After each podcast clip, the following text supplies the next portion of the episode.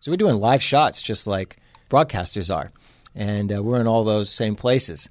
And yet, outside the Beltway, and again, that perception is fine because we're able to make rent. Mainstream journalists don't have an exclusive access to news and events. There are other entities out there gathering the same information for different purposes, and they face many of the same challenges and some different ones as journalists face in reporting the news. I'm Michael O'Connell. This is It's All Journalism. Michael Kirby is the managing editor of the Federal Network here in Washington, D.C. FedNet has made a name for itself by providing multimedia coverage of all congressional press conferences, hearings, Senate, and House floor debates. Welcome to the podcast, Michael. Thanks, Michael. Great to be with you. So I imagine you probably do a little bit more than that.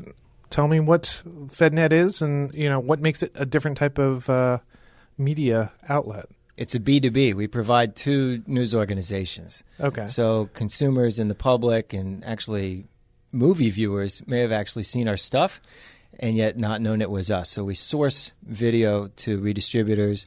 We take requests from movie houses, production houses. We've done a lot with a number of different TV shows over the years, and even podcasting in the earlier years. Uh, folks here in DC may remember the McLaughlin Group. We did their podcasting for a number of years. We'd get their master tapes and republish those for the net. And then, besides video, we've found in the last couple few years that words were of just as much interest to those who wanted the video to know what was happening in the video, as well as uh, the transcript business.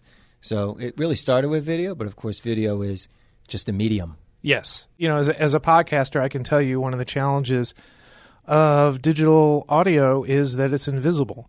You don't know what's in it unless you play it. So, having good transcripts is a great resource if you want people to read what the content is, if you want to be able to pull quotes, if you want to edit the audio, you know, get a good transcript so you can go through the document and say, "Yeah, I think we can pull these sections out." It saves you a hell of a lot of time. well, of course, there's legal merit to all that. Yes. That people saw, you know, for instance, in the Mueller report, there were a number of transcripts that had come out of our shop that uh, ended up in there. Now that's verbatim, and what we're up to these days isn't as much verbatim, but really more raw materials to assist in the news gathering process. And what we found with what we're up to these days is that we're in a position where the words beat the video, which was never the case. And it was really helping reporters to do what they need to do because the gathering process is the longest part and journalists hate transcription. It's long and tedious, and it takes up time. And of course, editors want to be more efficient with that. So, where FedNet exists is in that nexus of media and politics and news, yes, but also in the means of distribution and delivery, because everything we do is basically right off the horse's mouth when you talk about getting it somewhere for someone to do something with it. Right. And, you know, when I worked at Federal News Radio, when we would have to write up stories for the web, you know, one of the things we do, we run audio on it. We we record a, a hearing or whatever. We'd we'd make notes when there were certain sections of it about what time to go in, and we'd have to go in. And, and occasionally we would have to get a full transcript to assist us in our writing and our coverage of the event because we want to make sure we have the words right. Words matter. Words matter, but I also remember I had pulled a number of different quotes as part of a teaching Congress project that I had done for teachers. And I felt that I was on two paths that were in parallel. And I call it the hot cold game. One uh, challenge that reporters and you know obviously librarians and archivists also face when you talk about opening up the media you have to do that really through words that is the meat and potatoes it's going to help you find the place and so rather than two rudders that are sort of independent, like, oh, I went too far, I've got to go back a little bit. You know, reporters care about words, lawyers care about words, but by the same token, multimedia journalists care about words at a time. So broadcasters, you know, care about time codes and that sort of thing. And that has also kind of driven where we are headed apart from the transcript business or even the video business independently. Is you seen how digital consumption has sort of evolved over the last you know couple of decades and this idea that it was originally sort of text and you you started to get some video and some audio in there that people had sort of different uses for the for the different mediums and how to consume them and you know things like YouTube you know C-SPAN where you you were able to get get video that you can consume figuring out how you know how can I take snippets of this and, and put it into story? How how can I use this to enhance my storytelling? The audience come to expect so much. I think depends on the audience. So FedNet came out with searchable video over 15 years ago, fully searchable of the House and Senate floors, gavel to gavel, within 10 minutes of the spoken word, and that's 15 years old. The innovation that has come along again with sort of the means of delivery it was with the 2012 State of the Union that we provided the first broadcast strictly to mobile devices. And of course, mobile video is now ubiquitous thanks to YouTube, as you say, and, and some of the others. So we often find that it's a small shop, it's not a big team. But one time, uh, you know, here being from the DC area, I used to go to the car shows every year religiously with my father and my uncle. One time I asked the sales guy from Toyota about innovation with their engines and biomaterials and that sort of thing. And where he went was we wait for the small guy to innovate, and then we'll either buy them out or adopt that technology once we see it sustainable. So there's some risk taking and some agility that we're able to bring to the news marketplace, again, for news organizations rather than for public consumption in a way. So, as you said before, this is a business to business model. So you're you're gathering this information and you're presenting it to your customers, news organizations, or whomever you know subscribes to your service. Obviously, you're not political necessarily. You're not partisan. You're just picking this stuff up and you're sort of moving down the pipe. It's newsworthiness right down the line. There are things that I have to train my editors for, and that's another one about this nexus between words and text when you're able to read through something, you're able to isolate or find patterns, or certainly in political speech, there's a lot of repetition. And it's easy to miss and sort of the monotonous tones. You know, it's not usually very excited speeches that you hear, yelling and screaming and so on. Occasionally it is, of course. But that criteria is really my lodestar, at least. One time I did a longitudinal review of our own Twitter feed of the videos that I was putting out through social and found that over the course of the year it was right down the line 50-50 so you know, of course journalists have to leave their opinions at the door i think that argumentation and the logic that you hear for instance with the impeachment case being developed against the president appeal to certain ears sort of like honey or music to your ears and, and of course you have to turn that off also but as far as a b2b you know one thing about fednet that maybe other organizations don't have and they may be more popular or well known, you know, outside the Beltway. We don't really stress that, right? You, I think any business wants the right audience to know that they exist. Uh, sort of an 80-20 rule, where 80% of your business actually comes from some few clients. And uh, that's not bad, of course, in, in any marketplace if you're selling insurance or anything else. Uh, but it's a diverse business. So the video goes to a number of different destinations, right? Anybody can come to fednet.net and watch the live stream of uh, you know what we're covering that day. Uh, but similarly, what we end up doing with that video may go out to redistributors. Uh, we'll take requests. We do stand up production. People see reporters on the air. We do that sort of thing also with the connectivity we have across the Capitol complex. So we're doing live shots just like broadcasters are. And uh, we're in all those same places. And yet, outside the Beltway, and again, that perception is fine because we're able to make rent. So, when you do your live shot, uh, would you describe these as sort of a journalistic adventure? Uh, uh adventure? Would you sort of describe these as a journalistic venture? What you're doing a stand up? It's a service. It's not going to be a FedNet reporter. Uh, the talent, as they call it, would be with the newspaper or a TV station, maybe out of town. They have somebody visiting for State of the Union or the inaugural or some issue that they're covering and uh, so just think uh, who's behind the camera and how that signal uh, gets out to where it needs to go. Okay. So how did you get into this gig? You've been there for what, like 11 years, I think you said? Yeah, since May 2008. Seems like ages ago. So, so how, how, did this happen? How, what was the path that took you there? So, like any kid, at first I wanted to be a fireman like my dad. And then I wanted to be an architect. And then I wanted to pursue the law. And I was a paralegal in a couple different places before coming to FedNet uh, at that time, uh, there was a studio and this thing called searchable video, which seemed like an interesting concept. I'd had an interest in Congress for a number of years. I remember watching them, the steroids in baseball hearings kind of on in the background, the nighttime rebroadcast as I was doing uh, work towards my philosophy degree, which, again, how did we get here? Very useful. My mom's glad I have a job still. Absolutely. Uh, so I, I get up to the hill and I was taken with the institution. Uh, ended up needing to learn a lot about procedure, how a bill becomes a law, as it were, and then as it actually occurs in reality, because that guides so much of my day. Uh, my day is so much about timing because events are at least scheduled to start at a time. And so producers and media people need to be in place. They need to have their technology in place, set up your you know, recorders and so on, schedule things, and be there on time. So when I know there's a vote, I can go and take lunch. But by the same token, I've got to be in place sometime before uh, that opening gavel falls. Yeah, because you never know when somebody's actually going to arrive and whether they are going to need to leave early or if it's going to go later. What's surprised you the most about covering Congress?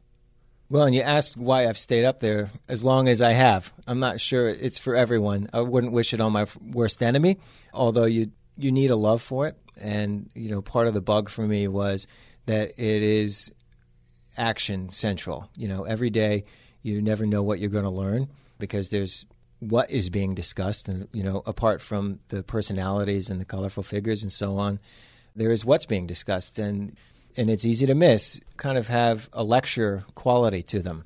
So even my editors were doing maybe appropriations bills in the House, and it'll be what you never thought you'd learned about locks and dams today. And it takes up hours and hours of debate on amendments. And yet I still need to anticipate where that's going to go next and what that would mean for our coverage. And so every day is interesting.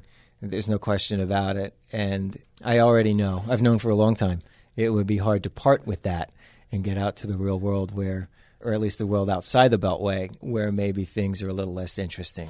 Yeah you know some of those people who live outside the beltway don't have a real appreciation for the nitty gritty of what's going on. They, they kind of see the, the theater i think of congress of uh, what's going on in washington but they don't always actually see the process the things that are actually going on in, in all these different rooms. And, and the issues that seem, on some sense, maybe even mundane, but actually have incredible impact on a lot of people. There's something for everybody. Yeah. There's no question about it. Whatever your interest may be, you know, foreign affairs, the domestic stuff, you know, the things certainly that you hear about in maybe a more mass media or traditional media channels, that's certainly sure. But by the same token, some niche project that's, you know, taking place in your district and so on that is affecting your life, that's still there. The need for an educated public is still there. A lot of those principles are still true, and so to witness it is uh, it's still a treat. I walk through the Capitol every morning. Well, where are your offices located? Are they in the Capitol? I'm in uh, one of the media workspaces. I mentioned the connectivity that we have, and this is just a transport signal. Basically, if it's from one of our cameras, we at FedNet are one of a couple dozen broadcasters that actually receive that signal from the House and Senate which is part of why anybody gets to watch the House and Senate. There was a compromise, and the House and Senate actually control their own cameras. So, in that sense, FedNet is on par uh, with the other broadcasters, but the place uh, and the people that come through it, we have robo cameras in a couple of the studios. So, you might see me remotely controlling those while streaming, while editing, and so on. So, my, my nickname lately is Octopus.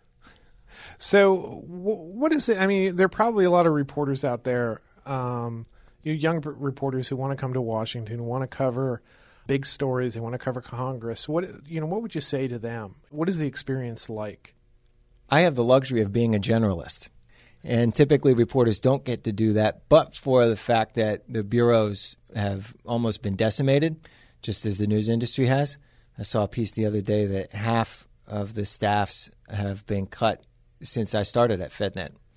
So that's an issue, which is actually a nice excuse for journalists to be, you know, there's something to be said for being a beat reporter, having expertise, because then you can knowledgeably engage a member or a staff person or even the experts around town if you're looking for counterpoint and context.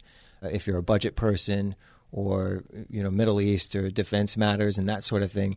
But I get to be a generalist in the sense that I just hear it all. and that's, you know, again, that's a luxury and it's something that is uh, uh, tough to part with. But if someone's coming into town, they should probably start as a specialist because I have to imagine they're going to work for an organization, and even freelance folks tend to have a beat, and they're going to find, I think, the quickest success in this town and the climate as it is by covering those issues very closely because they're going to get to know the players also. So again, if you're a budget person, knowing the the roster on the appropriations committees and who to deal with on the subcommittees if you're doing locks and dams and ports and water issues and that sort of thing.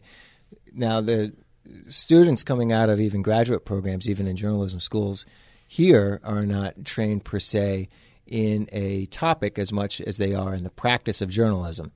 Apply that to something you know or can learn quickly about.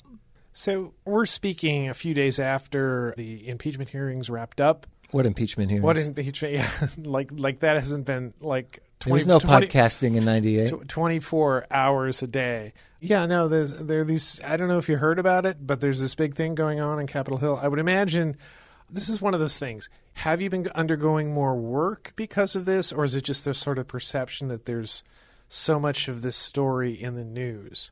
Has your workload changed because of this? It was grueling. Sure. It's still content. It's all content from one perspective of value in the marketplace, certainly, because, you know, if you think of the timeline or the shelf life of this material, you're going to have the newsrooms on the broadcast side and stations who want to turn around sound bites very quickly, get them back to air during breaks and things in context of you know what they're doing during their segments. You'll have the newspaper folks who are also crafting stories around maybe if they can pull a thread through time, which is another one where you know just in our own perceptions to watch and hear something is different from reading it, which is kind of a time independent thing. You're able to scan through a body of text that may have taken a half hour to develop and then do something with that. But then, five or 10 years on the line, documentarians and people doing films and histories have a different interest in that same material. So, one of the great demands at FedNet, and you know certainly with those who use our products and services, is the idea that you know really the bulk of that work has to be done in the golden hour the golden hour, you know, if you are a paramedic or something, you know, the chances of saving a life, you know, once the call is placed. So, from the standpoint of 32 hours of these impeachment hearings that had occurred in the House Intelligence Committee, it's 32 hours of content on the streaming, on the video clips and sound bites type uh, uh, material that gets out the door, and those long hours. Absolutely, because we're gavel to gavel with those as well. So as soon as the the big networks and your big customers they ramp up, we're gonna we're gonna throw all of our resources out that at it. You know that that means that you're going to be supplying a lot of that information there, and support and video. And uh, video. I joked at the time, and I don't think it's entirely unfair that there were more video feeds from different camera positions. I think there were seven cameras in the room covering nearly every angle there were more angles and more feeds of, of those events than there were for the Pope's visit in 2015. Wow. So let's talk a little bit about you alluded to the historical context of it, that you're producing a lot of information that, you know, may have a, a shelf life of a few days as a news story. But down the road, researchers come in and they see the importance of certain hearings and uh, votes for you know books, for movies, or whatever. What has been been sort of your experience with that? The experience is on and off. You don't typically see in the movie theater things that are going to call upon straight footage of Congress. So probably most recently would be the McCain biopic a couple years back uh, when he was on his way out. It's called For Whom the Bell Tolls. Uh, it was an HBO film, but a lot of that content actually came through a redistributor. So I didn't know they did, but then we were in the credits, and you know that's always nice to see that and, and know you were you had done your small part. Now that said, there are feature films masquerading as documentaries, and we've seen uh, our footage there as well. So that video it, it gets out there. You know, once it's in the ecosystem, you almost never know when it's where it's going to go. What do you see as the big challenge for for you and your staff each day? Whatever we confront next. Some days we just can't get past what's immediately in front of us. if that means allocating technology or what I call kits. So, camera, lights, transmission, personnel. As I say, it's a small shop. So, we, we almost beat the odds every day in how we're able to capture what we need to and uh, do what must be done from the standpoint of um, syndicating it uh, if it comes to the live stream, uh, but also the live text feeds that we've gotten into. Pretty exciting, very exciting. Or from the standpoint of uh, deadlines, because you know one line of work that we have is a continuous deadline, and that is the searchable floor video. Every five minutes, we are editing and publishing to the client's database the last five minutes of stuff. So, regardless of how dense the action was, right, you could have a senator speaks for an hour, but you could have 10 members of the House engage in debate or participate somehow on the floor in the space of 10 minutes. And so, there's it, sometimes it's a little more compressed. Yeah, everybody standing in front of those large posters that they get made. Well, you see them through time. So the trends these days are uh, Senator Sheldon Whitehouse of Rhode Island has had a series called Time to Wake Up. And uh, this is about climate change and countering uh, narratives, uh, in his view, of skeptics. Right, you see how how Right. couched I am even on my own. I'm Yes. often accused of having no convictions because I'm, you know, too neutral about these things. But uh, people can form their own opinions, and we- are so far and away from opinions that uh, it's actually kind of remarkable these days and refreshing in a way Yeah. because you're just there to do the thing. The sign. So his sign, it's a green sign. It's pretty well worn out by now. Over 200 speeches over the course of nearing nine or eight years by now. You know, when I worked at Federal News Radio, that was actually one of the nice things. I mean, you work at a news organization, and there, and you're you're you're supposed to be, you know, opinion free, but by your very story choice, sometimes you're and, and the sources you talk to sort of reflect some opinion thinking, perhaps. But what's appealing, you know, what was appealing at Federal News Radio, what's appealing to the type of work that you're doing, really can't really kind of factor in what you're doing. You have to, you know, what is the story going on? What is being said then? Let's report that. Let's get the truest of that, get it out to people, and let the other people. And we're not even concerned with the story. We're not crafting stories. Exactly. It's strictly raw materials for the folks that do, and hopefully we take requests also. But just as a general matter, what goes out the door helps to illustrate nearly any storyline that you would want to take from an event. So we're, we're not even shaping stories. Now, I do agree with you. Every one of us is a human being. So I'm not sure you can form a sentence with complete objectivity before you get even into word choice. But I'll tell you, when we describe video and you think of metadata and that sort of thing, voice tends to be passive and just very matter of fact. That, that's interesting. So, looking back over your 11 years, is there a moment that sort of stands out for you where you can look back and say, yeah, that's us. That's something we did. That's something maybe that made a difference in a larger context? To me, it's not so much about the output. I think the signposts of being a pioneer in the industry and, and what we're up to, again, with this means of, of dissemination, that's exciting to me. But just as exciting, any new person I have come in for an interview, I always take them to the plaque of Samuel Morse, where the first telegraph was sent. That was in 1844. He was kind of a tinkerer. He had bugged the Congress for some money to play around and show off what he was up to. And uh, they did eventually. And in 1844, I think, he sent the first telegraph up the Baltimore Railroad. And his first, the first telegraph sent was, What hath God wrought? So the inside joke these days is when we connect a new position to our network, my first words back, you know, when I got picture and sound is what hath God wrought? Because it was just within a couple years of that that the Associated Press and the wire services were born. And my point to these newcomers and interviewees is that there's really a straight line from that idea, and how ironic that it would originate from D.C. and actually from the nation's capital, where the idea is to inform the public so far away. Yeah, I think it's probably a good place for us to stop. You said that it's a business to business website, but uh, you can go to fednet.net and check out uh, your videos and links and all, some of your content there, right? FedNet.net actually doesn't have a lot. It's just got the streaming video. You don't even really need to go past the homepage. There's a, a Twitter well- feed that kind of has the latest uh, in terms of the developments and things, but it's just straight streaming video there. Really, the place for journalists to go Okay. is fednetni.com. Okay. And that's short for News Intel, which is something we're very excited about because you have the video we've been talking about so much and these information services when you get into transcripts, but these are live text feeds of press conferences every day. And uh, we've seen a lot of interest, not so much surprisingly. We had not predicted this at all, but video people, as much as newspaper folks, have been using News Intel with the impeachment hearings and that coverage because it's live words that are beating the video, beating the broadcast. So someone may be monitoring for logging sound that they want to turn around or for something that they would want to quote on the on the written side.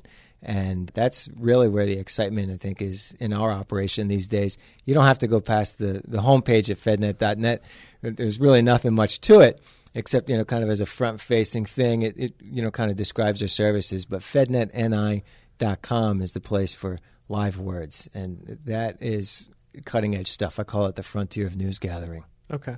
Well, check that out. Michael, thanks for coming on the podcast. it was a joy You've been listening to It's All Journalism, a weekly podcast about the people who make the news. You can find out more about us and download past episodes at itsalljournalism.com. While you're visiting our website, why not sign up for the It's All Journalism newsletter? You get all the latest info about our podcast, including episode notes and news about live events and upcoming interviews. Go to itsalljournalism.com to subscribe. It takes a lot of people to create an episode of It's All Journalism. Nicola Grisco produced this episode. Amber Healy wrote our web content. Nick Dupre wrote our theme music. Amelia Brust helped with our booking. Nicholas Hunter provided a web assist. And I'm your host, Michael O'Connell. It's All Journalism is produced in partnership with the Association of Alternative News Media. Thanks for listening.